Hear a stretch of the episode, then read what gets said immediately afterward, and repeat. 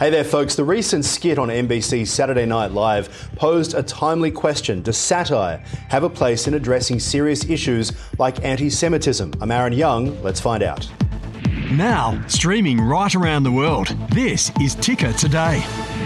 Hello, it is so great to be with you wherever you are joining us from on Ticker today. Also, today, Christmas shoppers are ditching expensive gifts this holiday season for a much more edible item. But first, we kick it off with Ticker Hotshots, and we're joined by Veronica Dudo in New York. Veronica, always great to see you. Now, Saturday Night Live star Cecily Strong, uh, she backed out of playing Republican Elise Stefanik on the show this past weekend because she was uncomfortable, she says, with the heavily criticized cold open sketch. This is the thing at the very start of the show. Now, uh, she appeared as a guest in the dress rehearsal ahead of the show, but then pulled out last minute because of this sketch. Um, talk to us about what happened and it brings up this really interesting question about what happens to satire when it takes on a topic which isn't just in the news, but is hugely controversial. So the cold open is usually something that has just happened. It's usually the last sketch that's written. They try to make it as timely as possible with their entire team. So as you mentioned, according to sources, the uh, New York Post is reporting that the actress did pull out that she was uncomfortable. That's what sources were saying. Now, of course, Monday Morning Quarterback, we do know that it was a heavily criticized and controversial skit. Now, this was, uh, you know, poking fun of a very serious topic of the testimony that was given by the heads of several Ivy League colleges and universities across the United States down on Capitol Hill in Washington, D.C., just this last week, where they were asked where is the line? Do they support free speech when it also includes hate speech? You know, we're listening to a lot of Jewish students on college campuses. You know, 73%, according to a lot of different polls, are, are saying there's a major uptick in anti Semitism at these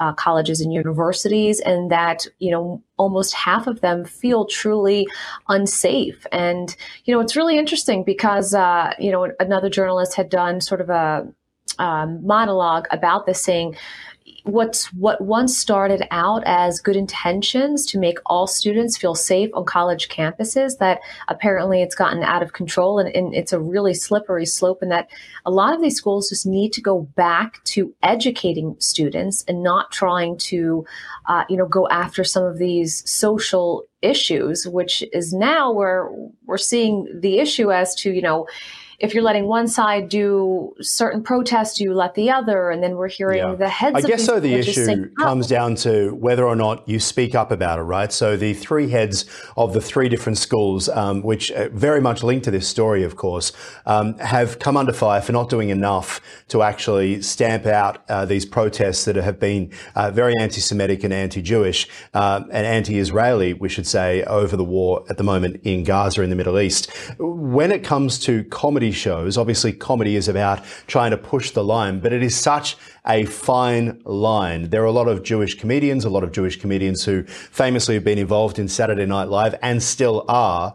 So it's not a surprise that we have some people saying, look, I feel a bit uncomfortable about this skit. That is their right. But do we have to be careful to make sure it doesn't become censorship? So that is certainly, um, for sure, a fine line. You know, free speech is uh, obviously, you know, under the First Amendment in the United States, it, it is guaranteed. But again, um, you know, as I mentioned, where is the line for hate speech? And, and we do see this sometimes from a legal perspective, um, you know, of legal minds getting involved in it. I mean, even from this, we saw, you know, an answer, a question posed to um, Liz Magill, who was the president of the uh, University of Pennsylvania, and they were, you know, asking her, does she agree with it? And she mm-hmm. said, mm. yes, it was okay. And, and mm. since then, she's now resigned. Yeah. So it's not an easy, uh, you know, situation moving forward in terms of, of comedy, because mm. again, you know, this is not something that's that's you know being taken as so serious. Yeah, yeah. All right, let's talk about another serious topic because, as we know at the moment, when it comes to getting to an airport and getting on a plane, it is so much harder than it ever has been. In the US, you've got Southwest Airlines with their flight attendants. We have the same at the moment in Australia with Virgin Australia, where the flight attendants are essentially calling on a Christmas strike as well. But let's talk about Southwest because they've voted down a contract offer reached by negotiators for the airline and the union. The Transport Workers Union Local 556 say that the proposal was voted down 64% to 35%. Obviously, big questions about what that will mean Southwest, one of the big budget carriers in the United States, probably the biggest. Uh, what will it mean, Veronica? Uh, will Christmas be tough for people or just no flight attendants on the plane? We'll have to serve our own drinks. So this is really incredible because this deal was negotiated across five years and it still fell apart in the end because it was not ratified by union members. So at this point, the union is saying they're not exactly sure where to go from here. They'd have to try to sit back down at the negotiating table, you know, with the airlines. A statement from the airline was saying that this would have been uh, an industry led agreement. They're saying that they would have offered flight attendants the highest pay that they've ever seen, and yet it was still voted down.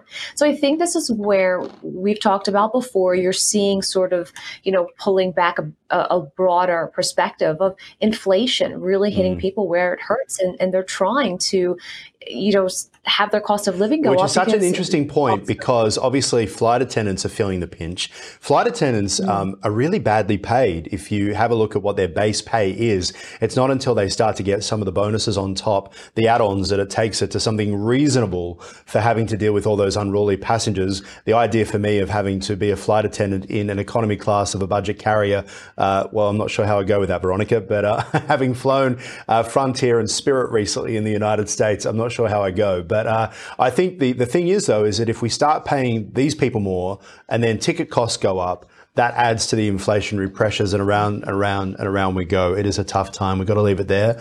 Uh, talk to you again soon. Take care. Chocolate makers are celebrating an unexpected holiday season boost as shoppers now opt for budget friendly alternatives to expensive gifts. While luxury items now losing their shine, sweet treats are shining brighter than ever. As the festive season now approaches quickly, a peculiar trend is emerging among consumers. Instead of splurging on high end gifts, many are now turning to confectionery at a more affordable and thoughtful option. Chocolates, candles, and artisanal sweets have become the new go to presents, offering a sweet escape from pricey alternatives. Sales of sweets and chocolates have skyrocketed, with some confectioners reporting record breaking profits. We still want that Rolex. Hong Kong's much anticipated Patriots only election witnessed a dismal record low turnout, leaving both local and international observers somewhat bewildered. The long anticipated exercise in democracy, touted by Beijing as a step towards stability, seemed to have fallen flat as the city's residents chose to stay away from the polls in droves. Let's head to New York and David Zhang joins us now from China Insider. Great to see you. This obviously a big test for China, Beijing's view of what Hong Kong should be. How did the people respond? The people really answered by not participating in this election cycle by voting for only 20% of the entire city district council uh, out of 470, 470 seats shows you exactly how much control Beijing is giving to uh, the voters and so it's precisely right that they call this the patriot only election because only those that are in love with the Beijing government's control over Hong Kong uh, participated. And we saw that with the voter turnout, I believe was 27 something percent. Whereas if you compare that to the 2019 voter turnout, that was 71%, so a huge decrease. And I believe um, part of that is due to the 2019-2020 national security law, which uh, draconian by measure and has essentially censored and silenced the city from uh, that point on. Yeah, well, in one side, it feels like what's the point of participating in an election if we know what the results are going to be? The other point could be, though, that, and I'll put this as a question, do the people of Hong Kong now know that Beijing doesn't want elections and so therefore they're not participating? What do you think it sits on? I think it's both, actually. Uh, given the fact that we've seen protest over the years, uh, 2014, 2019, the resistance is clear. It's by physical demonstrations from the people in Hong Kong that they don't want a totalitarian version of government into the city. But then Beijing went ahead and enacted and installed uh, Beijing appointed leaderships into the city anyways. So I think part of it is Beijing wants to still maintain that shell of that it's a democratic city. But then at the end of the day, I think they want as much control as possible. So I think Hong Kong today is no different than a regular city in, in the mainland, and uh, they don't wish for a free and fair election going forward. You know, David, Hong Kong was one of my favourite cities in the world. All of my expat friends have either lived there or want to live there or plan to live there right up until these draconian laws you mentioned came into force. What is the Hong Kong of today? We know that it was severely battered during the lockdowns of COVID. Cathay Pacific was one of the most impacted airlines in the world, still struggling to return to normality after the lockdowns ended. What's Hong Kong like today? What do you hear? What do you know?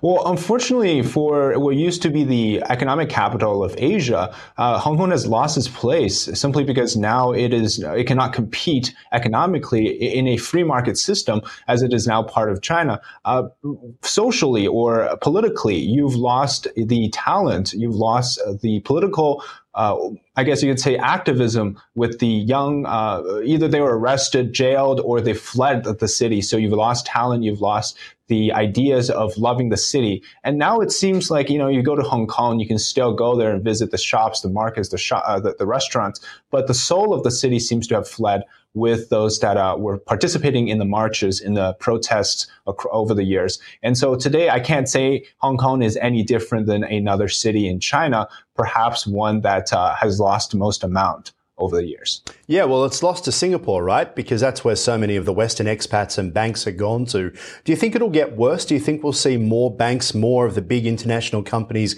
shift out of Hong Kong, which had once been, I suppose, the British port, uh, the Western British port to China? Now it's become the Chinese Western port to China.